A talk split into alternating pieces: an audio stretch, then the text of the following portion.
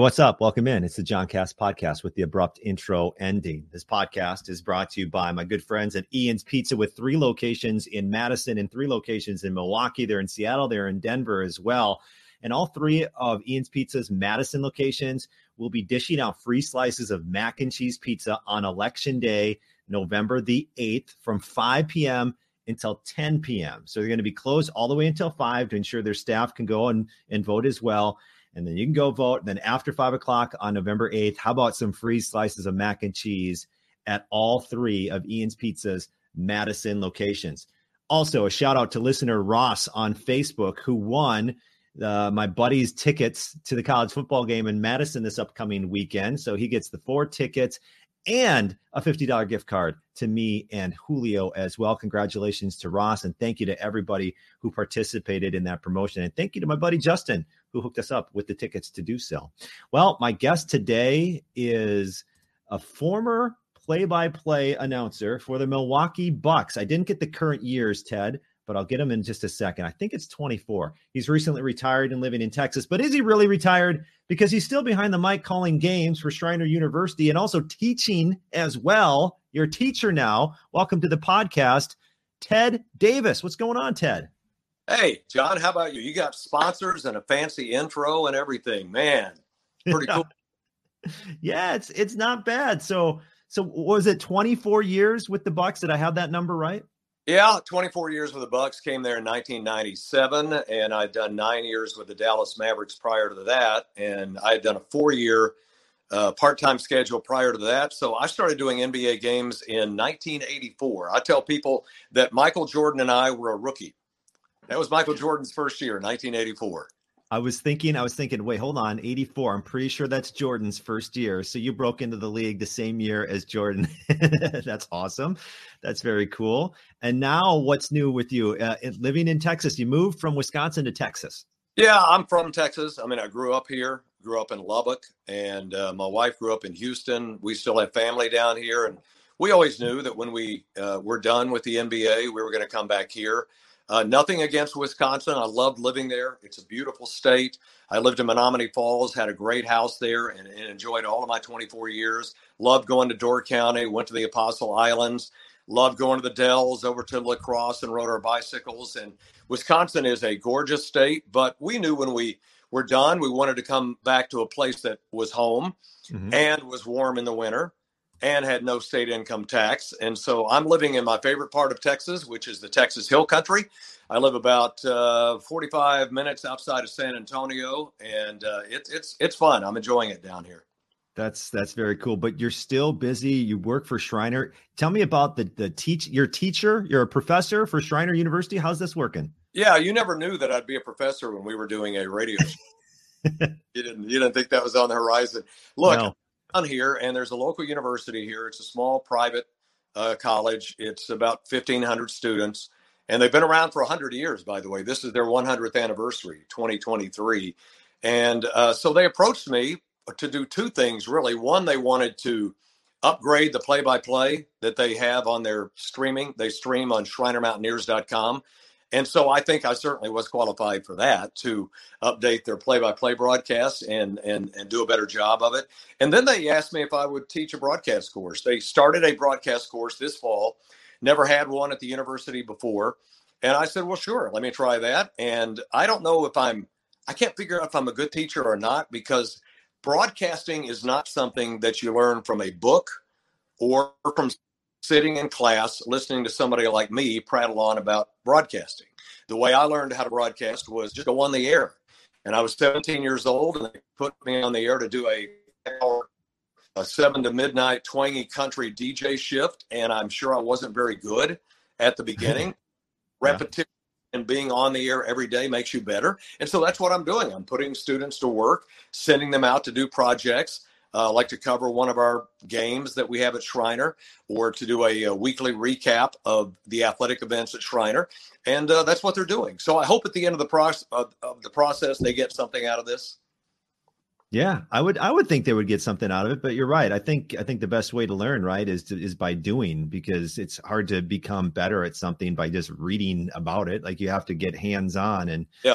and have to go out there and actually, you know, pay pay your dues, I guess, in a way, right? Yeah, and uh, so I started small. I only had five yeah. ball, so uh, I'm going to do it again in the spring. I think I'm going to have more. I may have around ten in the spring, and we'll we'll see where it goes. I'm I'm enjoying it. You know, I don't think you ever fully retire from broadcasting if you're a mm-hmm. broadcaster mm-hmm. because it's not physical work. You know, you can sit on your ass and do it like I am right now. You know, you can sit on your ass and talk.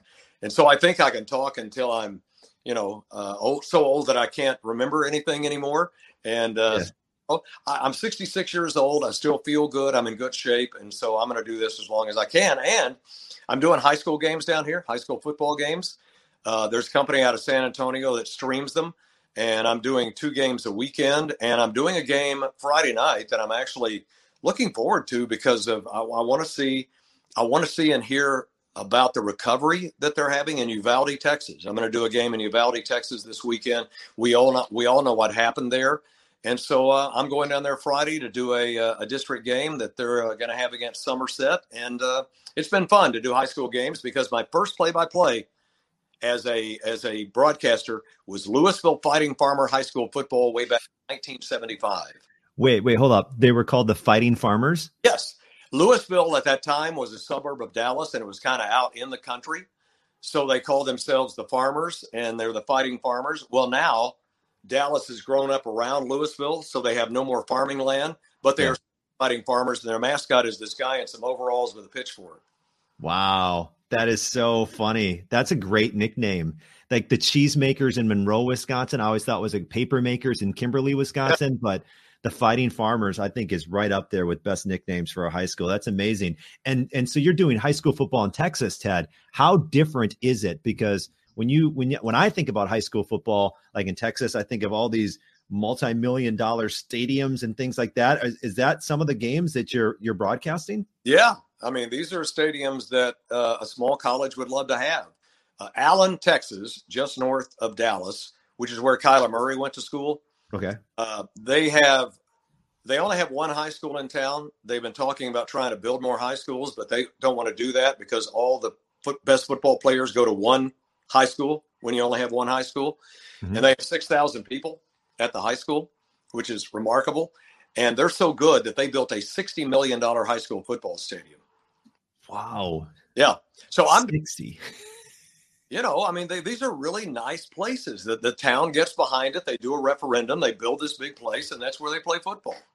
That's amazing. I would love to see a $60 million high school anything like gym yeah. or stadium. That must just be just next level. And it's so weird for us to think about that because I think a lot of people are used to when you think high school football around, at least what I think of uh, from my time in high school and then in Wisconsin is – you go to a place and they got the stands and there might be like a press box and sometimes it's covered and yeah. it's a nice little place to go play football, but it's nothing compared to a $60 million arena stadium. Well, uh, you know, the, there's an argument about where the best high school football is played. Is it uh-huh. in, is it in Florida?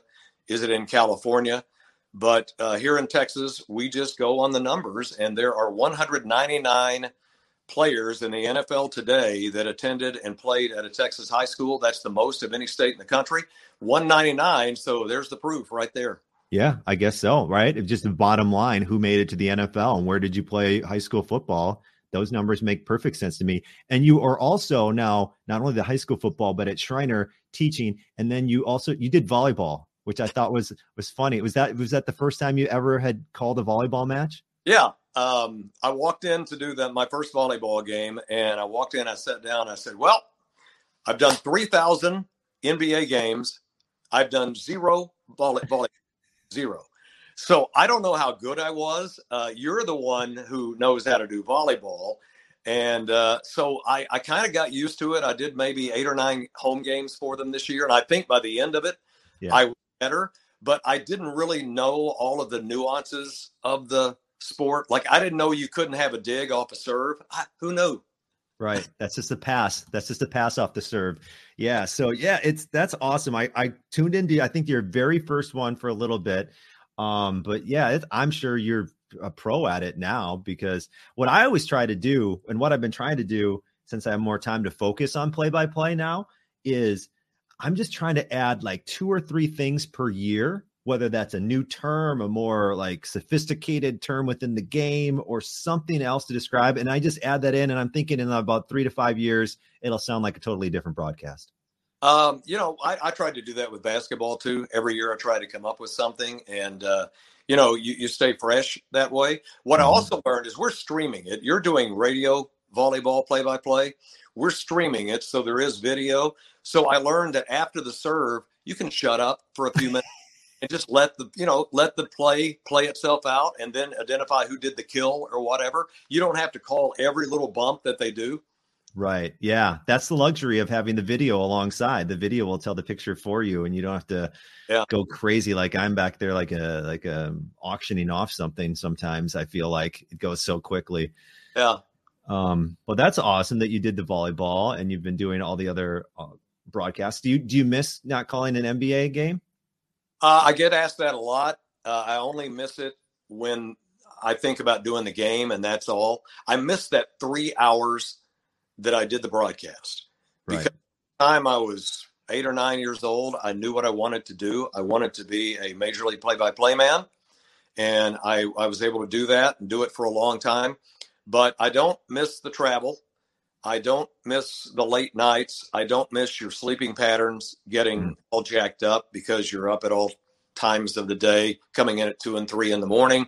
But I do miss that three hours where I did the broadcast. And so I'm I'm kind of weaning myself off of that by doing broadcasting down here. But sure, I mean I I miss calling games at that level, but I knew I would, and uh, I knew it was going to end eventually. And uh, so yeah, I mean uh, that's what I miss. That when I sat down, and the, I, my favorite part of the day was 15 minutes before I was going to go on the air, where I had all the preparation done, and I'm sitting right there at my broadcast location, and I know that in 15 minutes I'm going to do a major league broadcast Everything's prepared. I'm going to be really good at it. And I enjoyed that 15 minutes where I was like, ah, this is what I've always wanted to do. And I missed that part of it. Yeah, I totally understand when you're done, you're everything's ready to go. You know you've got everything prepared and you're just like, okay, now I get to do this for the next 2 hours or 3 hours or whatever long however long that broadcast is. Um I was going to ask you another question about the broadcasts. Um shoot, I don't remember. But you did get a ring where do you keep oh. your championship ring? Oh man, I should have gotten it out. Uh, it's in a safe that I oh, have. okay. Uh, I don't wear it that much because it's kind of big. It, it's not as big as the uh, not as big as the players' rings.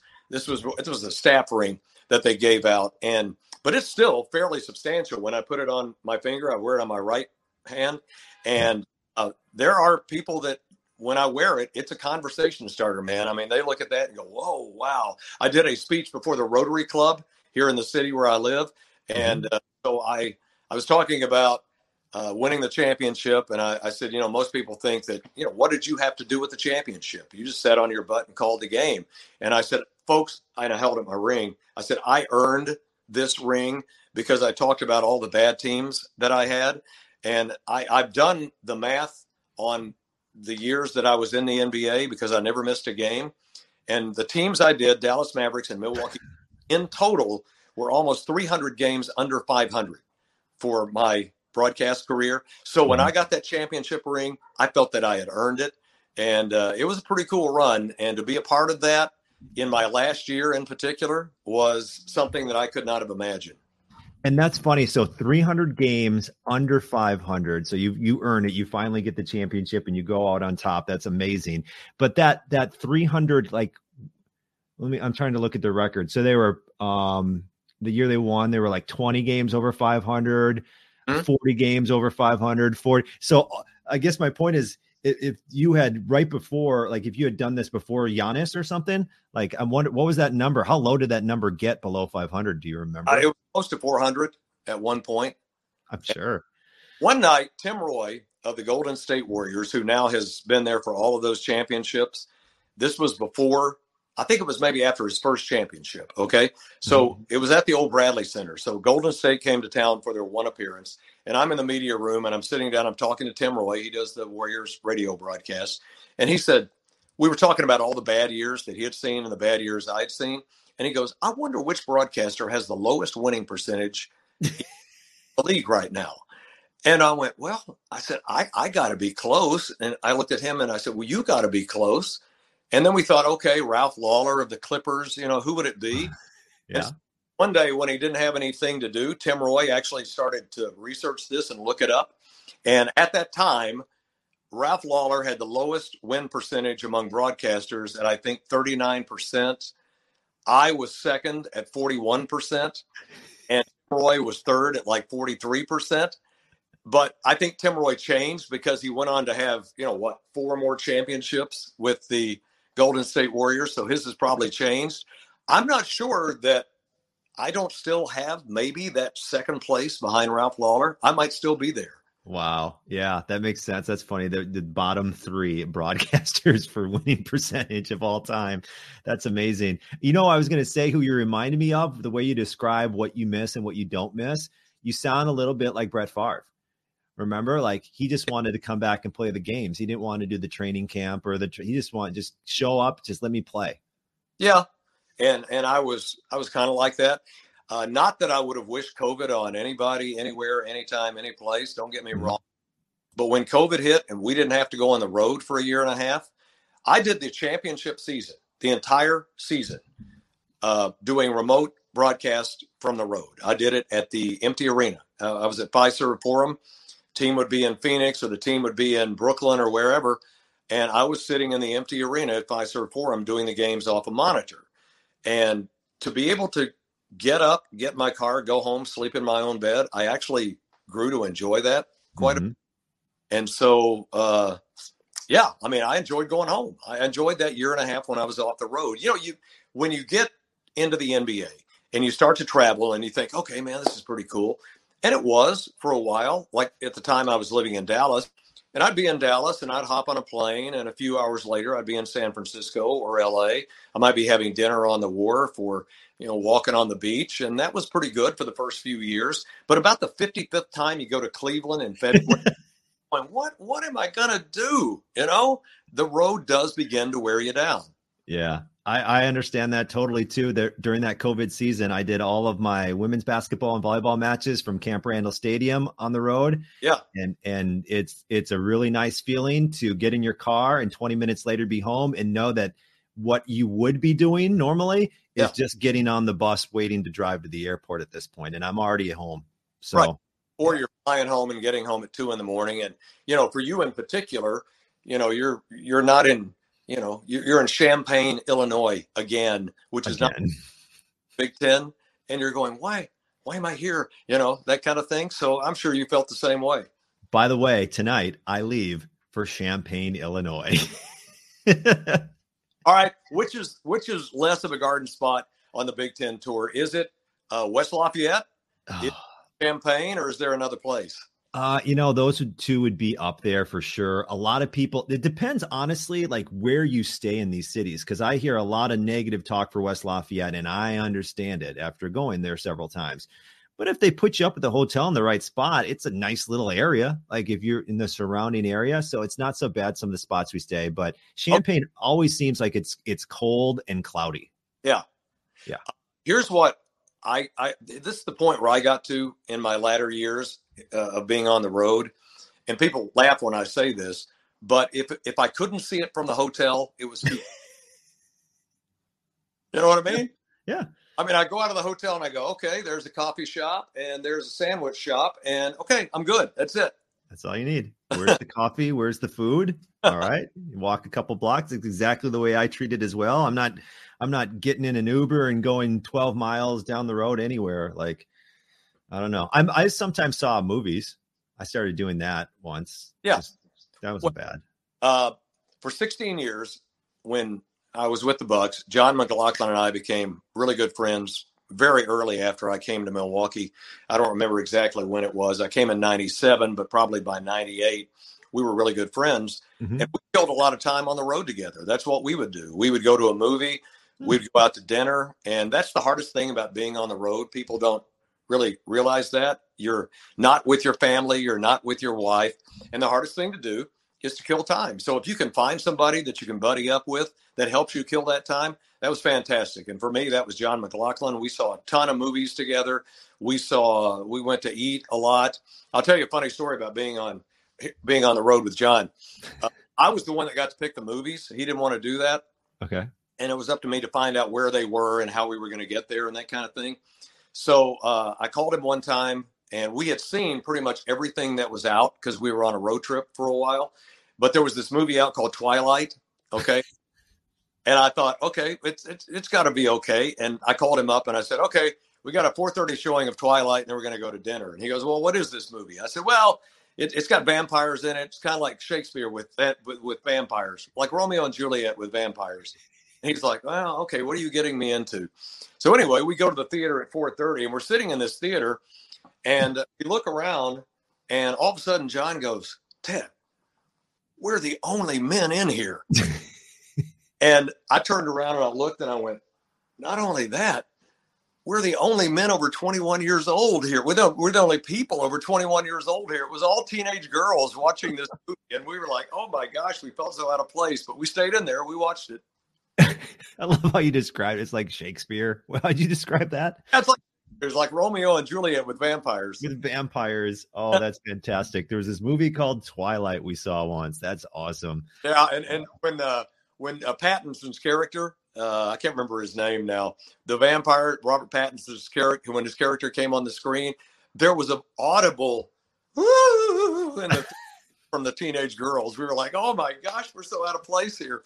So so out of place. So out of, speaking of being out of place, but not really out of place, I want to get your thoughts on on just Giannis in general because I think Giannis is like the greatest, one of the greatest, if not the greatest, sports figure in Wisconsin history. He everything about him is genuine. Everything about him makes you like him. And I don't know if you saw this recently. I'll share this. He was recently out trick or treating. Oh yeah, I saw it he's just out with normal people out in his neighborhood and trick or treating, and people are all around him and taking pictures and stuff. Like, and, and after he wins the championship, Ted, what's he go to Chick fil A and he yeah. orders like 50 chicken nuggets? Yeah. he drives around with the trophy in his car, and people yeah. are, are, you know, like looking at him or whatever. Like, well, I, I've said he's the most likable superstar that we have now in sports. I don't know why, but a lot of our superstars seem angry and bitter and chippy. I mean, Kevin Durant looks like he always always looks like he just has taken a bite out of a sour pickle or something, right? You know, just it doesn't look like he enjoys the process or anything. No. Um, Kyrie Irving's kind of weird. You know, I mean, they all seem. James Harden is kind of weird, and uh, I, I don't know. They don't seem happy in their celebrity. And here is Giannis. I kind of he reminds me of Will Ferrell's character in Elf. You know, where sure everything's kind of new to him still, and he's enjoying everything. And not only do I think he is the best player in the NBA today, but he's the most likable. And you're right to go out and trick or treat with normal people. Uh, there, he did a video of him asking Alexa to tell him jokes, and he's cracking up at Alexa's jokes. I mean, that's just likable. I mean that that that's relatable. People would do that. So the fact that he's here in Milwaukee for a few more years, I don't know whether he'll finish his time in Milwaukee, but you have him for a few more years and he's as good as he is. The Bucks have a chance to win a championship every year that he's there. Doesn't mean they're going to do it, but they've got a chance and that's all you want. Yeah, he is genuine. He is an amazing individual on and off the court and they're off to an undefeated start now. I think Giannis, I got the numbers. I think it's 34 points, 13 boards roughly, and five assists per per game. And but, yet he can't shoot, right? Right. And yet he can't shoot, but he can put yeah. up 34. He has yeah. enough to, to put in 34 points per game. So how much stock do you put into an early undefeated start for the Bucks? Because NBA seasons, you know this, Ted, they're long. Well, yeah, but what they're doing now is they're banking wins without Khris Middleton. I mean, that's really valuable, I think. You know, they uh, they missed getting home court advantage against Boston by one game last year. So you bank these wins now when every win counts, but we know that the NBA season doesn't really begin until around Christmas. That's when you start getting serious about it. But if you can bank these wins now it's going to make it easier for you on the back end, where if you have a slump, maybe late in the season, it doesn't hurt you as bad as it normally would. Or if you want to rest some guys and maybe punt some games like NBA teams do now, it won't cost you a playoff spot. So, yeah, without Khris Middleton to be off to an undefeated start, to have Giannis playing this way indicates that this team has a great chance to win another ring and to go all the way. And that that's all you want. It, it's it's amazing to me having come to Milwaukee and had those lonely nights at the Bradley Center where the Bucks were bad, that of the teams in Wisconsin right now, the Bucks have the best chance of winning a championship. Better than the Brewers, better than the Packers. I would never have guessed that. No, no, and you're right. Every single year, as long as Giannis is there and you've got a healthy, productive uh, lineup around him, you are going to be a contender for an NBA championship. And I guess maybe this start, that's a great way of looking at it, Ted. I didn't look at it as banking wins for for later on in the season if you need them. I think that's a fantastic way of looking at it. And I think it also it gets the fan base energized because from a fan perspective, the NBA season is long and the postseason is like three months long or something like that. So to generate a little bit of excitement and say, okay, well, wait, and Middleton's not there and they're doing it, and Giannis is having another excellent start. Like I think it just generates more excitement and keeps the fan base focused on them for longer, as opposed to if they had started like the Lakers or started to something like that. Then you're like, oh, what are we doing? Uh, you know, I like Darvin Ham. I, I, I he, he's a Texas Tech guy. I grew up in Lubbock, but to go into that situation, that dysfunction with the Lakers, uh, I know he's going to get paid a lot of money, but I don't know that he was set up for success there. And I wish him well. But when you've got LeBron, who's actually running the show, and then you've got Russell Westbrook, who's going to do his own thing, and then Anthony Davis, who may be doing his own thing, and then you've got Magic, who's still ch- you know chiming in, and Phil Jackson, who's still hanging around, and Kurt Rambis is out there doing his own thing, and it, it seems like a very dysfunctional situation with the Lakers. I hope he can pull all this together. I'm doubtful, but uh, you know the good thing about coaching is whenever they fire you, they've got to pay you a lot of money to go away. As Texas A&M is finding down here with Jimbo Fisher, apparently if they want to make him go away, they have to pay him $86 million, John. Wow. Uh, Paul yeah. Chryst got $11 million. Well, he... Jimbo apparently has this jumbo Jimbo buyout. what it is. Crazy. Uh, finally, you did mention, uh, you know, like it's it's amazing that the Bucks are the team in the state that could pull off the championship next. The Packers are three and five. Ted, They're, we're eight games. We're essentially halfway done in this new 17 game schedule are they going to be able to make the playoffs? Like, are they done? I I think they're done for this season. I think it's going to be very hard to make the playoffs because they still have tough schedule coming up now. They got to play the Vikings again. They got to play the Eagles. They got to play the Cowboys, Miami, Tennessee. There are some losable games out there. And what, what I think yesterday showed me when they didn't make a trade at the deadline mm-hmm. to get him wide receiver help is that – I think Gutekunst and the other people in that front office are realizing that the run with Rodgers is over, that we're going to have to go into a rebuild now. This is not a case of just bringing in one or two guys and making the difference. And my prediction is that this will be Aaron Rodgers' last season in Green Bay and that they'll move on to Jordan Love and start a rebuild. I think that's what Uh, yesterday told me when they did not make a trade, when a lot of people were making moves to bring in somebody to help Aaron Rodgers, they're looking at this three and five record, going, you know, this is not going to get all, a whole lot better this year. So we're not we're not giving up a lot of draft picks to bring in somebody for a one year fix. It's time for us to start rebuilding. I think that's the beginning of the process right now. Wow. And if that's true, and if this is Aaron Rodgers last year, Packers fans, be ready because you don't always get Hall of Fame quarterbacks falling into your lap. And I don't know what Jordan Love is going to be, but if this is truly what you say, and they're like, okay, maybe we should start rebuilding, it it can get really ugly for several years. Well, here's what I here's what I've been saying. I said this on I think I said this on your radio show when I was doing uh, work with you. The odds of three Hall of Fame quarterbacks in a row walking into that locker room in Green Bay. What what is the lottery up to now? Like one billion dollars. I have yeah. lottery than the Packers have of getting a third straight Hall of Fame quarterback. Yeah, yeah, definitely. It's 1.2 billion. I think I bought tickets, but yeah, I, I, I agree. I agree, and I think it's gonna. I think I think if that time is coming, I'm just saying, be ready because it it could it could last several years, and it is kind of.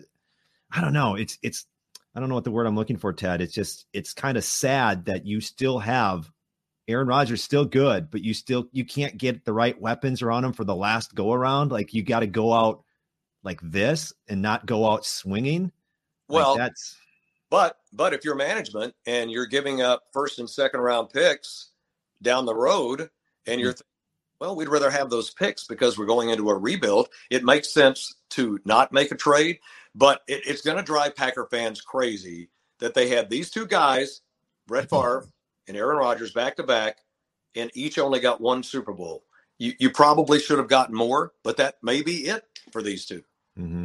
By the way, I would uh, fully endorse. I know the Vikings are six and one, and Kirk Cousins is is playing fairly well here. Um, I wouldn't mind Aaron Rodgers on the Vikings. I'm just saying, I would love, I would love if he went to the Vikings. Oh my gosh, you know, you know, Favre went there to stick it to the Packers. Wouldn't it be yeah. hilarious? Rodgers did the same. yes, yes, it would be hilarious, and it would create this awesome drama. Yeah. Uh, uh, for those games again, like they did several uh, decade ago or whatever. Uh, Ted, I appreciate uh, you jumping on this podcast, catching up with all the work you're doing with for Schreiner University, the high school football stuff, and just enjoy your uh, retirement. Enjoy Texas. It sounds like a, a, a fun time for you right now. So just to enjoy it. And thanks for uh, thanks for hopping on. Yeah, when I walk out of here, I'm going to walk out and drive over to the university. It's 77 degrees here today, John. You know that 77. Hey, you know what? I think it's supposed to get up to 70 here in Madison today, so we're not too far behind, at least for a day. What was that? I'll check with you again in December. okay, yeah, exactly. Yeah, you'll have a speed for sure. Thanks, Ted. All right, John. Thanks. All right, go. That's Ted Davis, uh, former radio voice of the Bucks. Now out in Texas, retired, but still, still doing the play-by-play. Hey, I'd like to thank Ian's Pizza for becoming a sponsor of this podcast. Remember, they're giving away free mac and cheese pizza on Election Day, November eighth. Only open from five to ten, and only at the three locations in Madison. Um, also, congratulations to Ross on Facebook, who won the college football tickets for Saturday and the $50 gift card to me and Julio. Excellent job. I'll be giving away some gift cards. Um, also, you know what? I'm a, you know what? Write a review on Apple or wherever you get your podcast. Take a screenshot of that review. Send it to me. All right. The first three people who do that will get a $20 gift card to me and Julio. How about that? How about that? I just came up with that right now. And I don't know if that's a wise use of my gift cards for me and Julio or not, but I know you're going to enjoy it first three people send the screenshot of the review you put on the podcast on Apple or Spotify, wherever you get your podcast, and I'll get you a $20 gift card. Only if you're the first three. Um, so go check that out as well. JohnCastPodcast.com. Thanks to Ted Davis for joining the podcast, and thank you for you for to you for listening to the podcast. See you next time. Bye.